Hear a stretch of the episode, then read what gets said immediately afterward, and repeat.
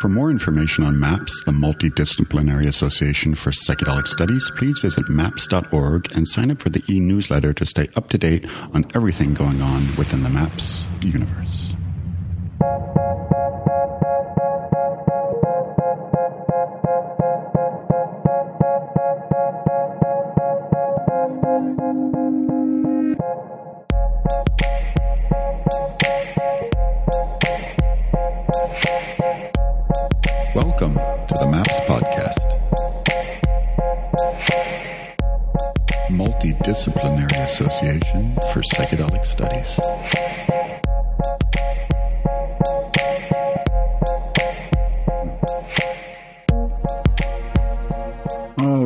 Welcome to the podcast, episode 10 of the MAPS podcast. This is your host, Zach Leary. I'm so happy that you're here.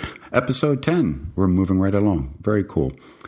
Thank you to all of those who have joined us on this journey so far and who have uh, subscribed to the podcast. It's it's really been great to get your feedback, to get your comments, to see the community engaging around this important information that is being organized and disseminated into the podcast format. And we're having a lot of fun doing it. Uh, so episode 10, we're bringing this is uh, from Psychedelic Science 2017, and it was a panel um, called The Future of Psychedelic Psychiatry, and it was moderated by George Goldsmith, and it is with Paul Summergrad and Thomas Insel, both MDs. And we'll get into what that panel was about in just a second, but first. This is from the Psychedelic Explorer's Guide, written, of course, by James Fadiman. And I just love these couple paragraphs from the introduction, and it relates to mysticism, and there's a reason why I wanted to talk about this. But they go like this There is a door within the self. When this door is opened, a unity is revealed that encompasses all beings and transcends all boundaries. Mystics in every religious system, in every culture, in every age have reported this to be the highest truth. Those who have had such an experience agree that the state is elusive and usually recalled only in fragments. However, those who have achieved even a moment of this visionary understanding consider it of incalculable value. Cultures have developed dozens of ways to apprehend this unitive state, paths including physical austerities, cycles of prayer, meditation, devotions, breathing rituals, and physical postures. A significant number have used plants in combination with other practices. For some, the use of psychedelic makes the experience some suspect.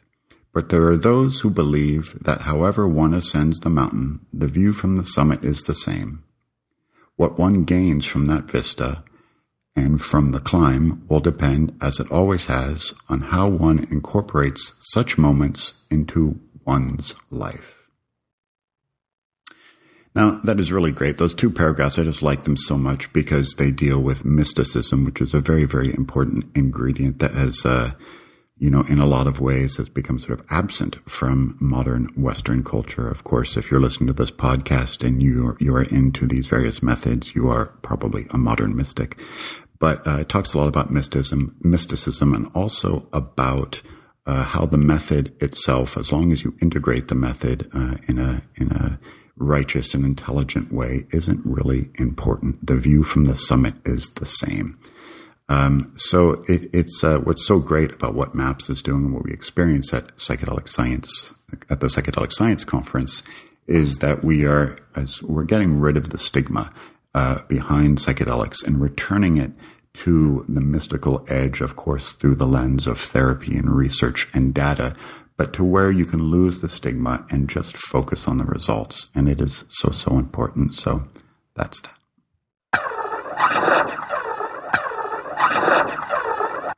So this panel is really great. It is um, called uh, The Future of Psychedelic Psychiatry.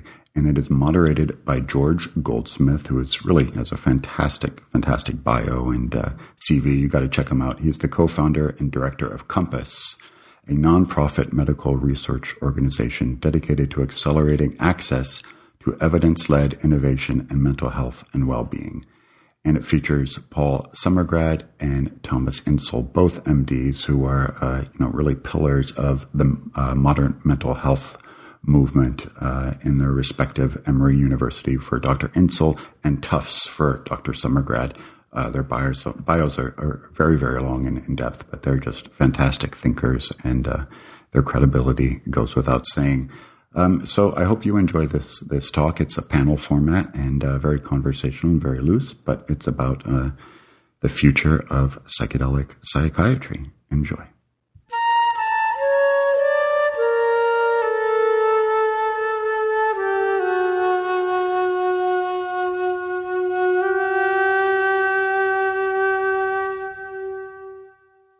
George Goldsmith, interesting moderator here. George Goldsmith has spent, and no, no relation, has spent most of his life creating companies that help people work across the different boundaries that, are, that separate us as individuals and organizations.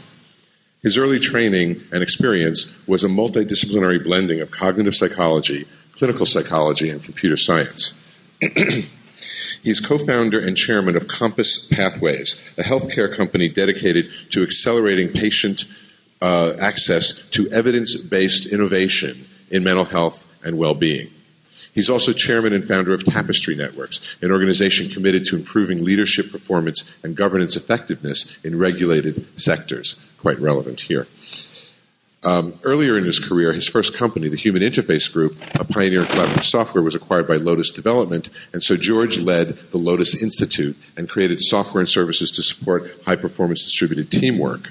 George then created Tomorrow Lab, which provided strategic guidance to internet businesses in the late 90s. At the same time, he became a senior advisor to McKinsey and Company, largest finance consulting firm at the time, eventually joined McKinsey as CEO of Tomorrow, Tomorrow Lab at McKinsey. subsequently, as a member of Young Presidents Organization, its international board of directors, he founded YPO Networks. He lives in London with his wife and Compass co-founder, Ekaterina Malievskaia, MD. So I will turn the floor over now to George, who's going to take over and introduce. Thank you for joining us. Hi, everyone.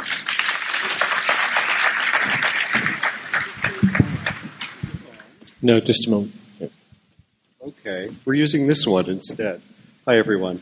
So I'm really privileged to be joined by Tom Insel and Paul Summergrad today, and uh, we'll introduce them in a moment. Um, when Rick and I first spoke about this panel, it must have been almost a year ago, and we kind of had this question: Would it be possible to get Tom and Paul to talk about the future of psychiatry and to really look at this question of is there a future for Thank you. Okay, I, I respond to coaching. It's good.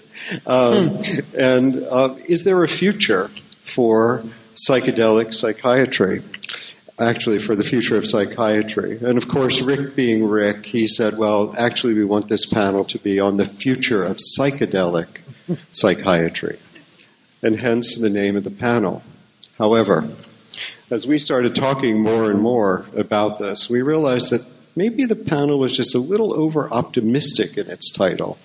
And maybe what we should really spend our time on is the following, which is making the case for the future of psychedelic psychiatry.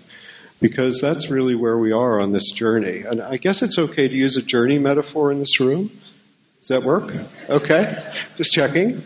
Um, I I think this has been a really big period for us over the last couple of years, this community of developing more rigorous science, more publications, more academic involvement.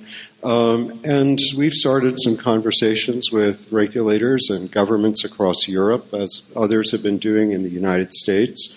And I think it's really getting to be an interesting time for this whole field. So, what, what I want to do today is just give you a sense of where we're going to go and the terrain we'll cover in a conversation, right? Is just a conversation about where are we on this journey and how are we going to take the next steps.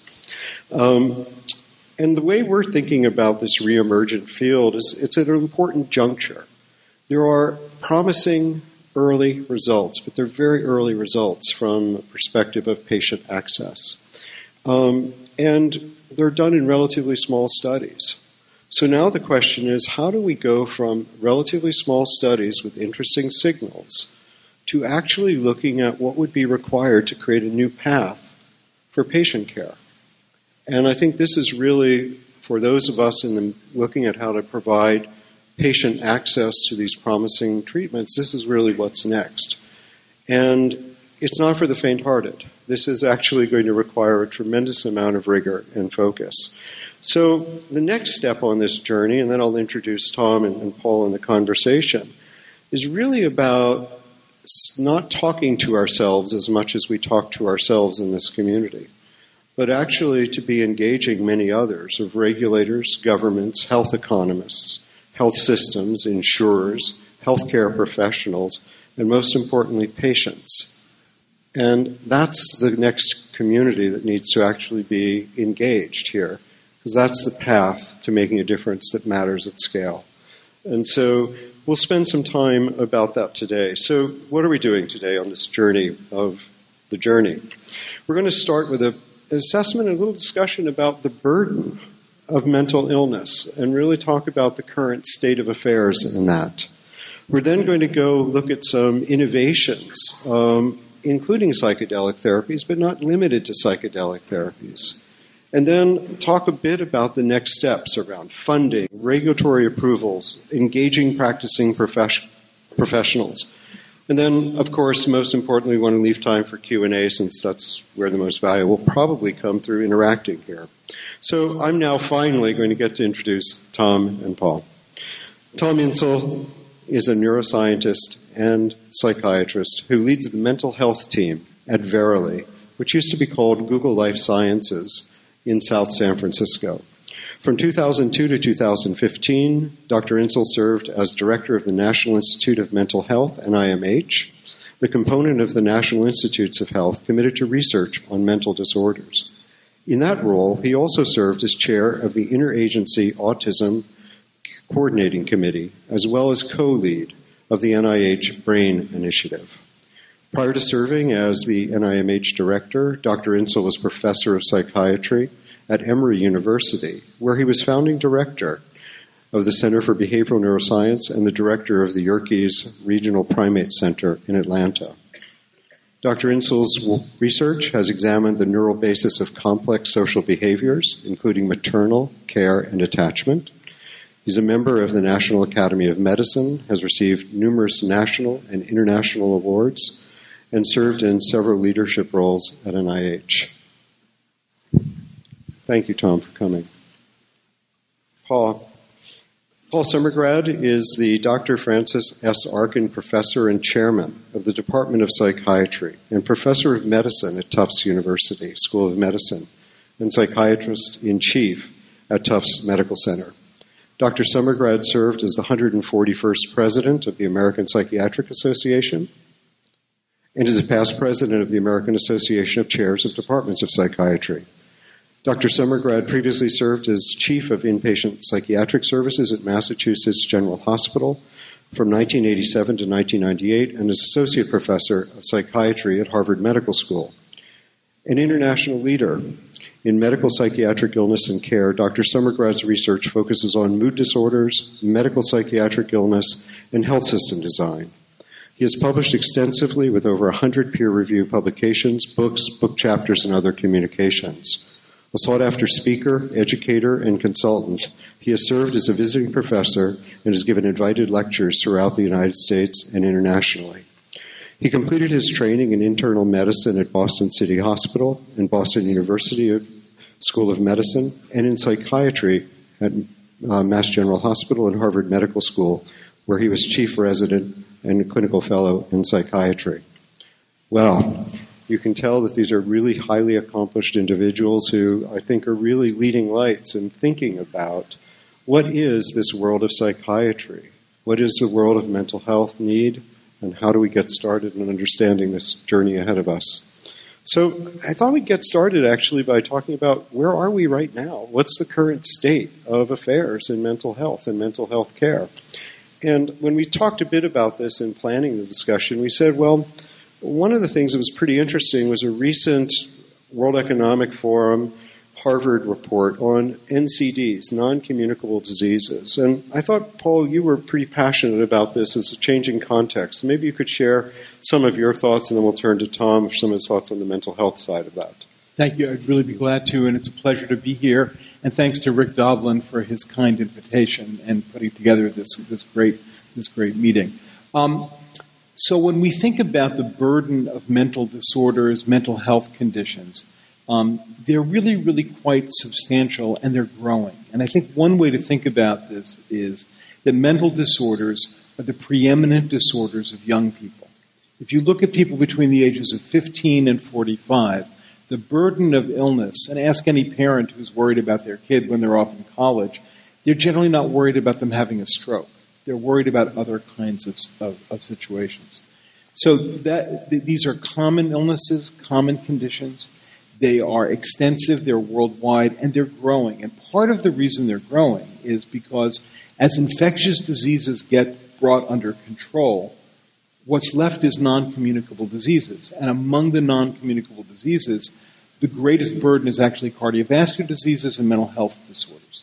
And if you look at what happens as countries develop, and you can watch this from sub Saharan Africa to India to China, when you look at China's burden of disease, it looks very, very much like the United States. Love Mao or hate Mao, he said they were going to get rid of fleas and mosquitoes and waterborne diseases, and they have. But what that's left is a burgeoning re- realization and recognition that mental health conditions. And this is not only something that affects people's well being, their happiness, their suffering, the suffering of those around them, it affects economies and affects medical care costs. So, medical care costs throughout the world are higher with individuals who have mental, uh, mental disorders, substance use disorders. And the impact on productivity, because people are at the peak of the workforce when many people are suffering with these illnesses, is very, very substantial as well. So, this is something which actually, if we look forward, will only increase as the world development shifts and, and as, as the great investments that are being done now, for example, by Gates Foundation and others, take, begin to bring under control malaria and other infectious diseases, waterborne diseases, maternal child health conditions, what will be left is non communicable diseases. Well, Tom, how does that manifest in terms of mental health specifically, and what are you seeing in terms of yeah. some of the situations? So let me let me build a little bit on Paul's thesis because I think it's important to frame this from where we've come from to understand where we are now. The last four or five decades have really been a remarkable time for biomedical advances. It's really extraordinary. Then, if you think about the diseases I dealt with as a medical student and, and physician in the 70s, most, many of those are, are just no longer on the map. It's kind of amazing. Uh, many of the infectious diseases of childhood are now quite rare. Um, even uh, cardiovascular disease, which was the largest killer at that time, mortality is down 63% over the last 40 to 50 years. Uh, we've had epidemics like HIV come and essentially go. Uh, there's just been extraordinary progress in so many areas in medicine. And then you look at psychiatry, and you have this really interesting kind of discontinuity on the one hand, all of us in this field have had the experience that we can be very helpful to some people. We have medications that have emerged almost as a revolution. We have psychotherapies, we now have devices. And within a scientific context, each one of those has been amazing in terms of efficacy and even in terms of safety. And many of us have the experience that we're much more helpful today than we were 20 or 30 years ago to patients with similar kinds of problems. And yet the data don't support that. The suicide rate is higher now, or t- trending higher, than it was 10, 20, 30, 40 years ago. The, as Paul mentioned, uh, measures of mor- morbidity as opposed to mortality are actually higher, not lower. So, by public health measures, we're not doing very well. And yet, it seems like there ought to be the opportunity to bend the curve because we've got lots of tools that are available to us. So, so why is that? What's the, what's the problem? And I think there are several explanations. We may never really completely solve this, but at least one of the problems is that so many of the people who have the disorders that we care about, schizophrenia, depression, bipolar disorder, PTSD, which you've heard about this afternoon, the ones that contribute to the morbidity and mortality we're talking about, those people are not in care.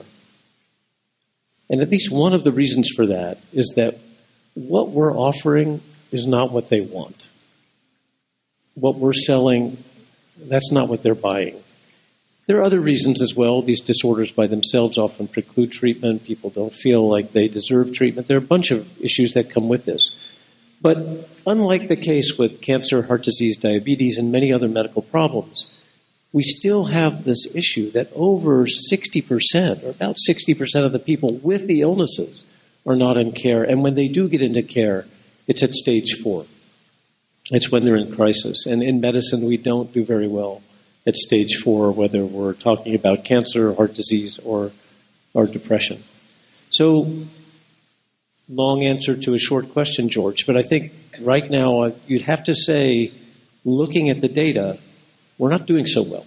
Uh, in spite of lots of things that we've tried, nothing has really managed to have the impact here that we've seen in infectious diseases, that we've seen in many other parts of medicine. It's really interesting you say that, Tom, and I think this is a really good introduction just around the burden and the unmet need that we have. One of the statistics that I was really intrigued by is that the 20 year period following the introduction of Prozac, we saw an 80 fold increase in the sale of psychopharmaceuticals. Um, and we saw a 40 fold increase in the disability cases for mental health. And so, if you look at the introduction of almost any other therapy, you have a inverse relationship between the cost of the medicine and the burden of the disease. And that's not happening here. Um, and many people are helped by the tools we have, but not enough are helped enough, I think.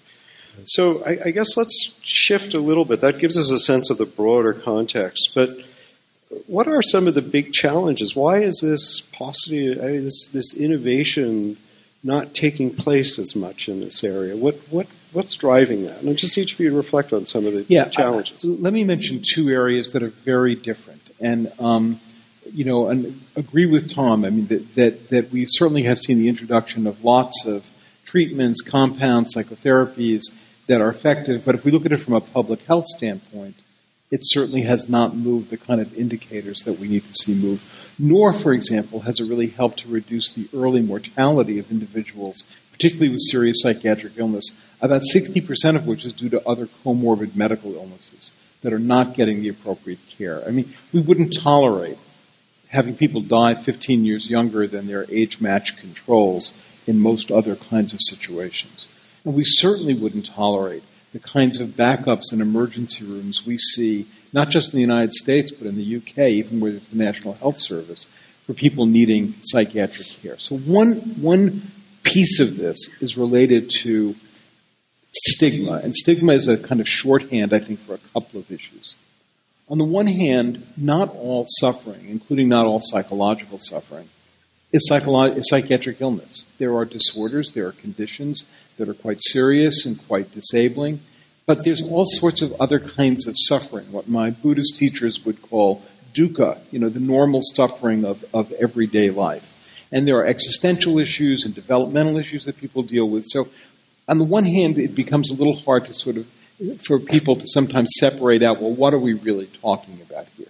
Secondly, while on the one side, uh, and we know a lot about this, the neurobiologic, genetic, other abnormalities that are associated particularly with serious psychiatric illnesses, from the flip side, these are the most intimate and personal conditions one can have. This is about not one's leg or one's knee or one's arm, but one's self and one's sense of self and one's sense of the world. It's very, very personal. It's very deep. It's very close.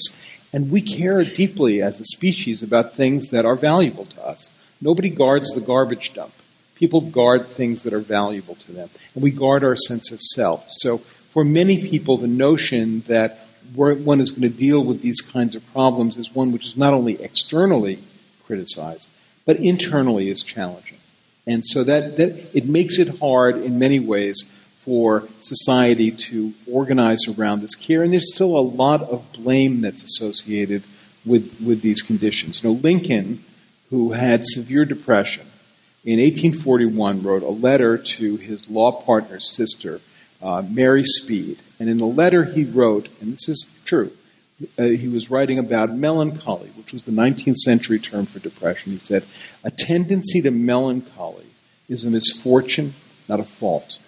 Misfortune, not a fault. But we still too often see these conditions as a fault, and there's a lot of blame. So I think that's one piece of this.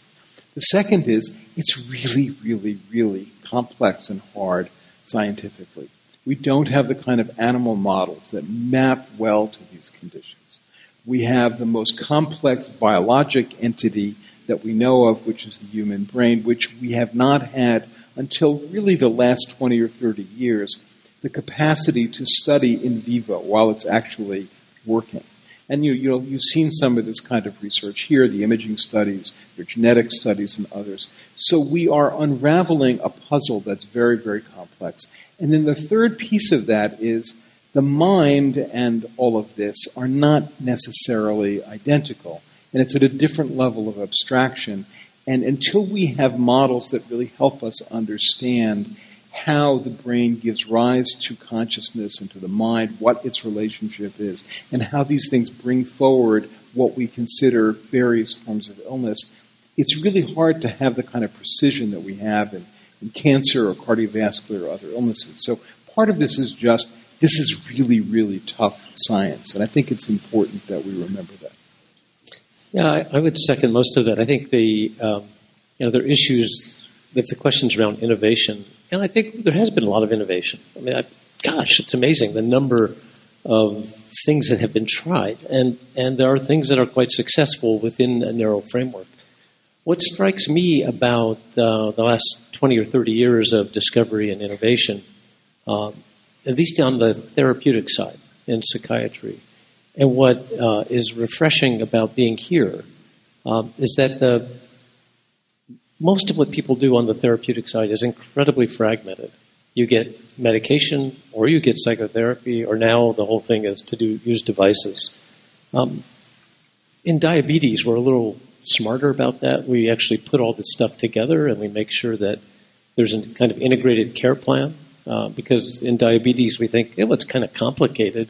You know, the pancreas isn't that simple. It's not as simple as the brain, where you can just throw a pill at it and suddenly everything is fine. So um, we need to wake up to the idea, as Paul was just suggesting, that the complexity here is going to demand a networked approach, a comprehensive approach. That the idea that there's going to be a magic bullet, whether that is Prozac or MDMA, forget about it. It's not going to work that way. And the idea that there's going to be a magic interpretation or magic psychotherapy, as much as we might hope that that would happen, I think our history says that's probably just not the way we're going to bend the curve. But putting these things together in a strategic way, and I'm really impressed actually by the approach here. People don't say simply we're going to give psychedelics, they talk about psychedelic, psychedelic assisted psychotherapy.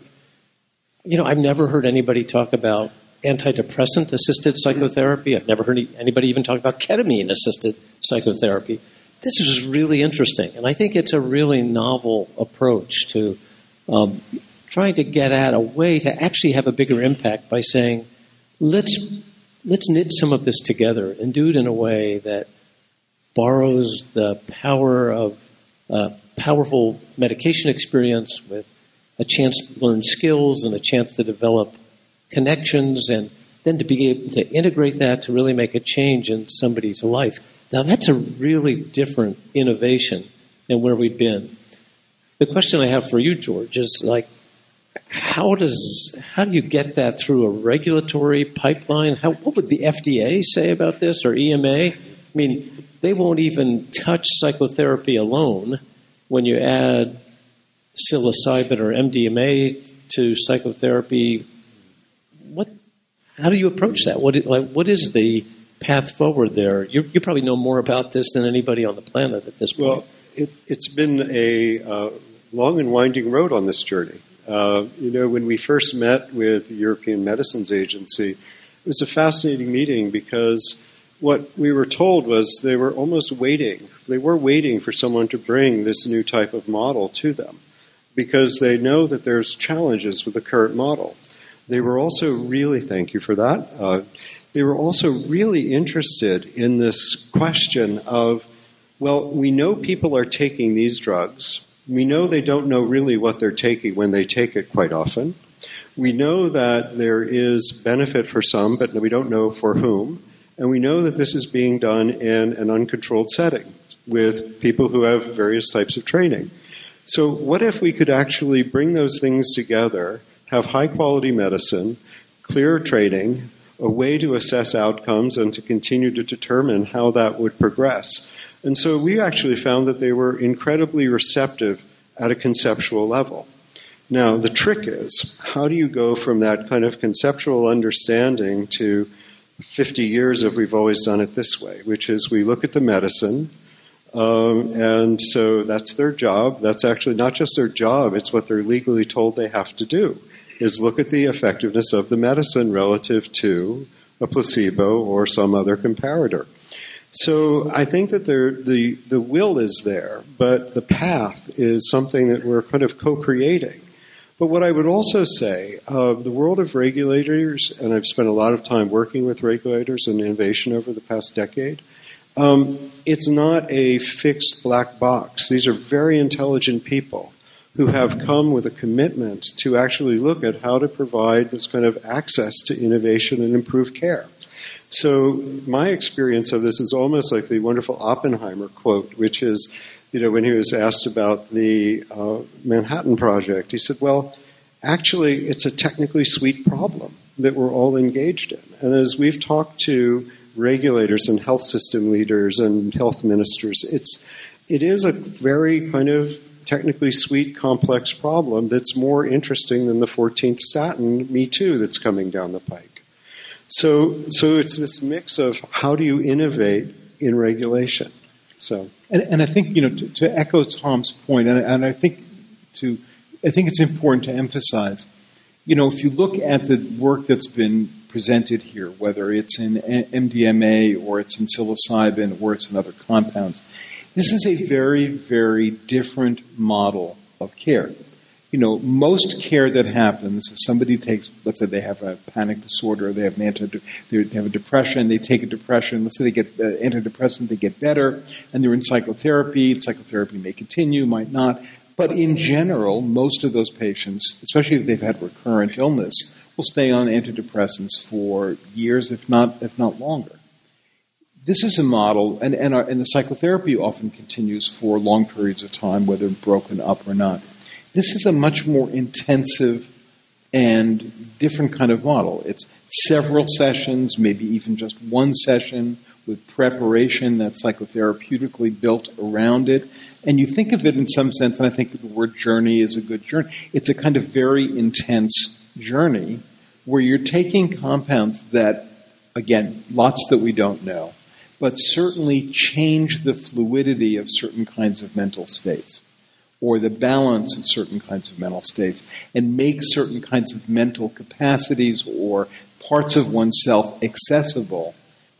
And it allows an intensive kind of work that we ordinarily don't see. I mean, the only other places where you could get work like this in you know, in the old days was psychoanalysis, sometimes certain kinds of group psychotherapy, or when people were still allowed to be hospitalized to be able to come off of their medications and to see what was actually going on with them which is something you can't really do anymore. So th- this is very different, and it's going to require a different way of thinking about it. And I think that's what's really appealing for folks because for a lot of the regulators and health system people is how can we have a different model with a different safety profile, a different way of approaching it, but also, most critically, a model that scales. Um, that when you start looking at the scope of this problem that's here, the scope of the opportunity to reduce suffering, it's huge. And how do we develop that? And I guess, Tom, I was curious, you know, you were at NIMH for 13 years as leader of that. And, and then you went out here, you came to Silicon Valley and Google. And I was just wondering, how did that kind of coming from that world in Washington to this world of Silicon Valley and thinking about scale and innovation and, and caring, how, how did that motivate you? And what are you seeing in terms of addressing the scale of the problem? Well, you know, part of it is going from what the government can do uh, to what can be done in the private sector. And I'm just coming from the March for Science, which was a pretty big day for us. We had. And the first speaker at the March for Science. yeah, I think it was the biggest audience I've ever spoken to. 30,000 people it was pretty good. Um, and we had, but it was uh, one of 610 marches like this around the world. So it's this is Earth Day. It's a day to speak up and stand up for science. Pretty exciting. Uh, I think a real question for us is really how much the government is able to do here. What's the role of government? What's the role of the private sector?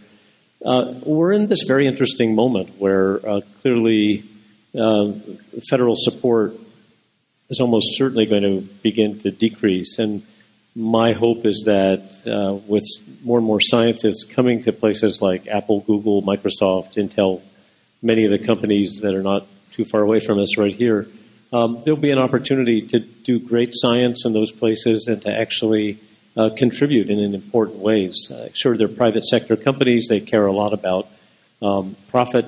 They also honestly do care about uh, getting it right and doing great science, and particularly in areas like machine learning and informatics. Um, they're really probably more than anyone anywhere pushing the envelope on on how we uh, address big data and, and, turn data into information. For me, as somebody interested in the problem we're dealing with here, with depression and PTSD and anxiety and, and um, psychotic illnesses, uh, it was an opportunity to shift from the world of supporting academics and their quest to find new treatments and to figure out if there's a way that we could engage technology to go at scale to make sure there's better access to current treatments. Uh, because I, I really began to feel that we had to rethink this. And, and, you know, in the most sort of grandiose way, when you look at what's happened in the world we live in today, where the, the largest purveyor of, of um, hotel rooms actually owns no rooms, owns no hotels, Airbnb, Uber has no cars, uh, Alibaba and Amazon have actually no inventory.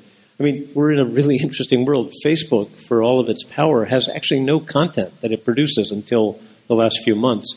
So it's it's a really interesting question about whether there's a new mental health care system that could be developed that would not really have the bricks and mortar world that we've kind of been so wedded to. So coming here was a chance to rethink this and maybe to think that some of the innovation that we need is in the way that we provide access to information, the way that we can provide uh, care at scale, the way we can actually empower people to help each other rather than buying into a more, let's say, paternalistic system that we have now, which is uh, you go on the schedule that your therapist can provide. Uh, in this case, we could have a world in which people support each other on uh, with agency, you know, on a, on a in a way that they prefer on their own time frame.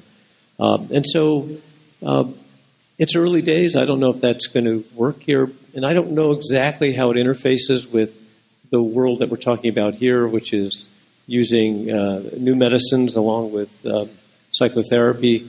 But I do think one of the things we can do is to help improve the quality of psychotherapy by standardizing interventions, by helping people to share their experiences in a way that's that's global, and that we can begin to provide supports for people not just in Marin or Berkeley or Boston, but in in Bangalore and Kenya and in, you know globally where these these are really not first world problems and I think as a community we've got to start challenging ourselves to help people really around the world and not just in the most prosperous areas where we live.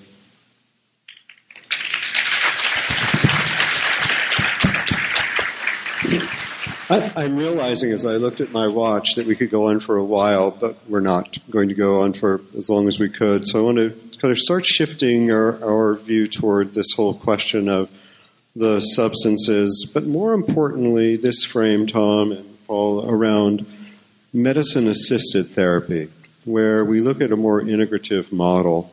And one of the big things that we've observed when we talk to health systems is that innovation's terrific you can push innovation and really drive it, but somebody has to catch it. And somebody has to actually adopt it. And that innovation in the absence of people who are eager to do something different is difficult. Paul, I'm, you know, you just came off of president of uh, APA, uh, all the psychiatrists in the United States, and obviously very connected internationally. What do you think the appetite is right now for pulling innovation, and maybe even specifically this type of innovation, and, and what do we need to demonstrate in order to get there? Yeah, I actually think the the appetite, particularly among younger physicians and younger practitioners of all types, is quite high. I mean, what will actually play out? I mean, there's 150 to 200 plus digital mental health startups, many of them based around here. Uh, there are lots of young psychiatrists who are involved in uh, in startup companies of various kinds, trying to prove the case around one aspect or another of this. But if we think about what it is we're trying to achieve, and again, to Tom's point, this is a global problem.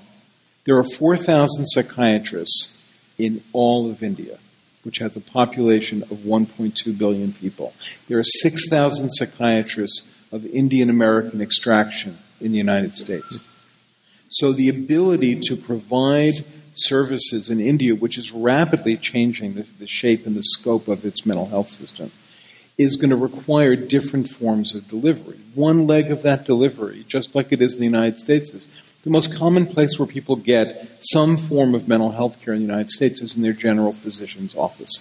And the quality of what's provided there is not great. So one, one piece of what we have to do is use the workforce that we have the doctors, the nurses, the psychologists, the therapists, um, the caregivers of various kinds to help them focus more on a broad range of behavioral kinds of interventions smoking, overweight, lack of exercise, things that are going to affect chronic disease, but also are going to affect mental health.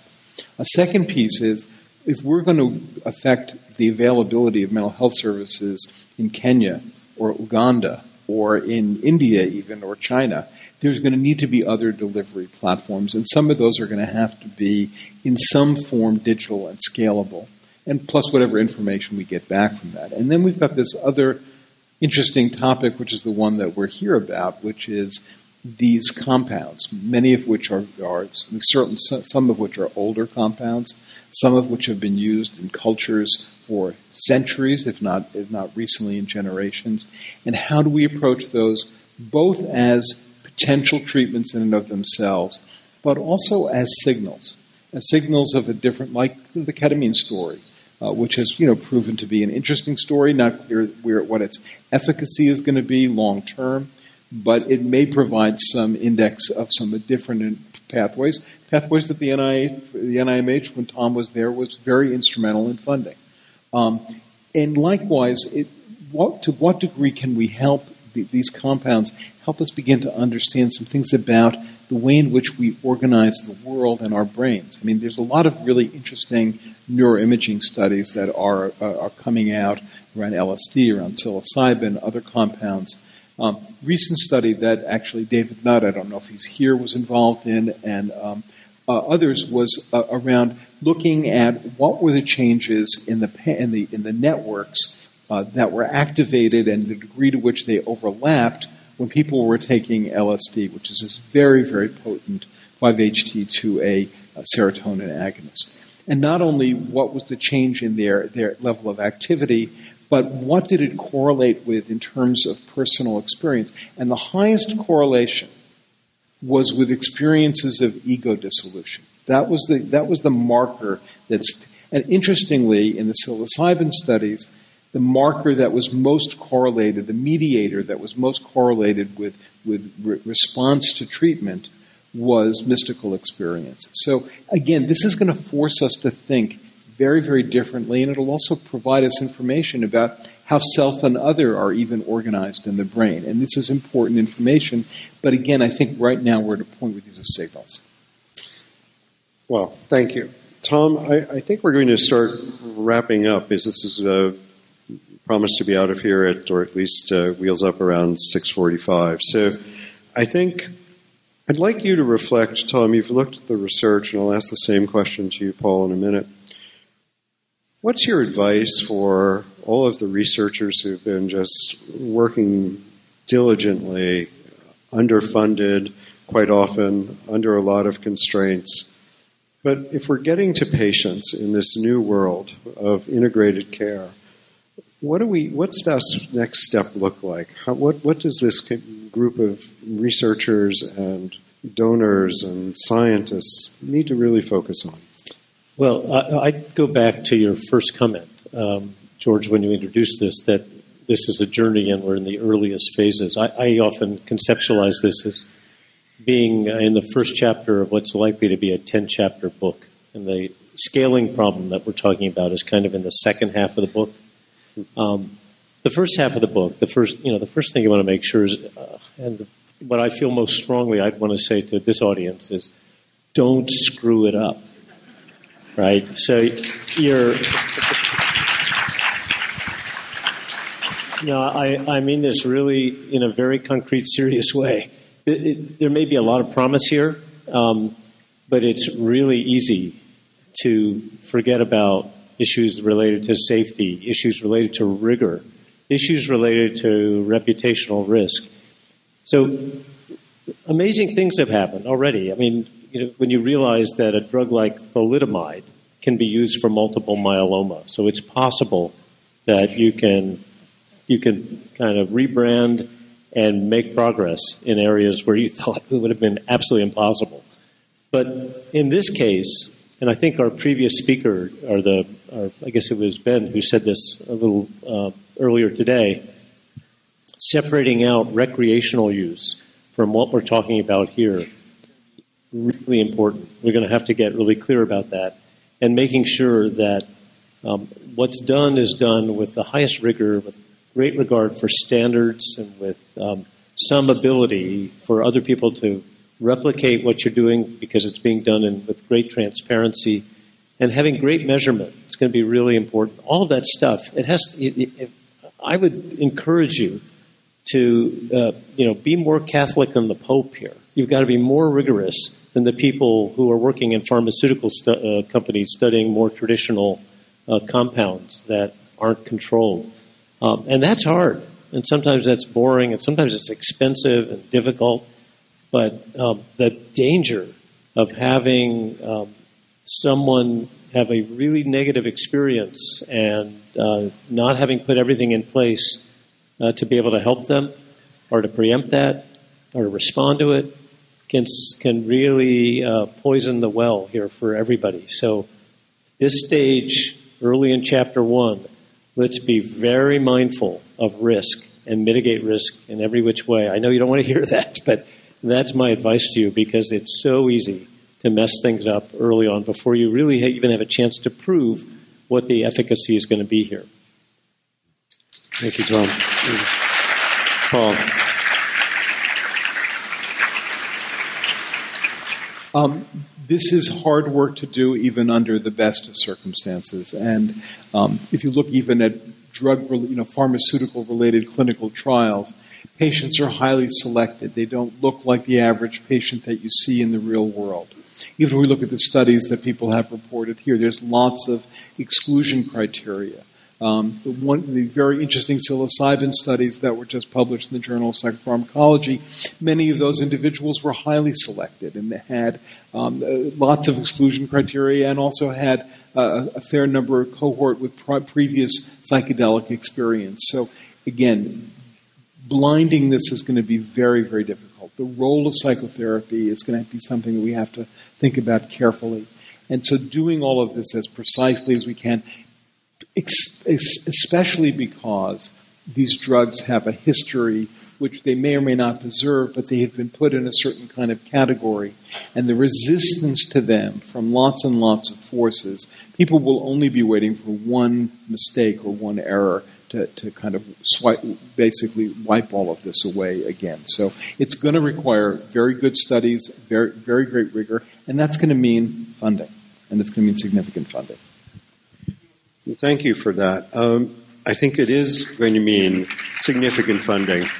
Um, and I think the way to get that is actually to be playing the game in the best possible way, in a way that we learn from best practice in pharmaceutical industry, which may sound like an oxymoron for some people in this audience, but uh, in fact, it's looking at how do we do studies effectively at scale. That's really what's next. I'm very pleased to say that our experience in Europe, at least, is that regulators, payers, health technology agencies are all really actively engaged in how do we solve this burden that we talked about at the beginning.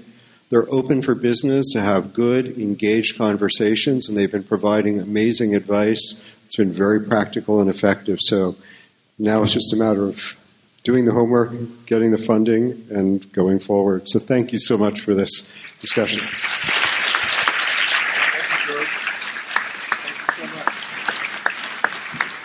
Will you help me? Uh, will you help me thank George and the panelists, Dr. Insel um, and uh, Paul Summergrad, Dr. Summergrad. Um, thank you so much for joining us.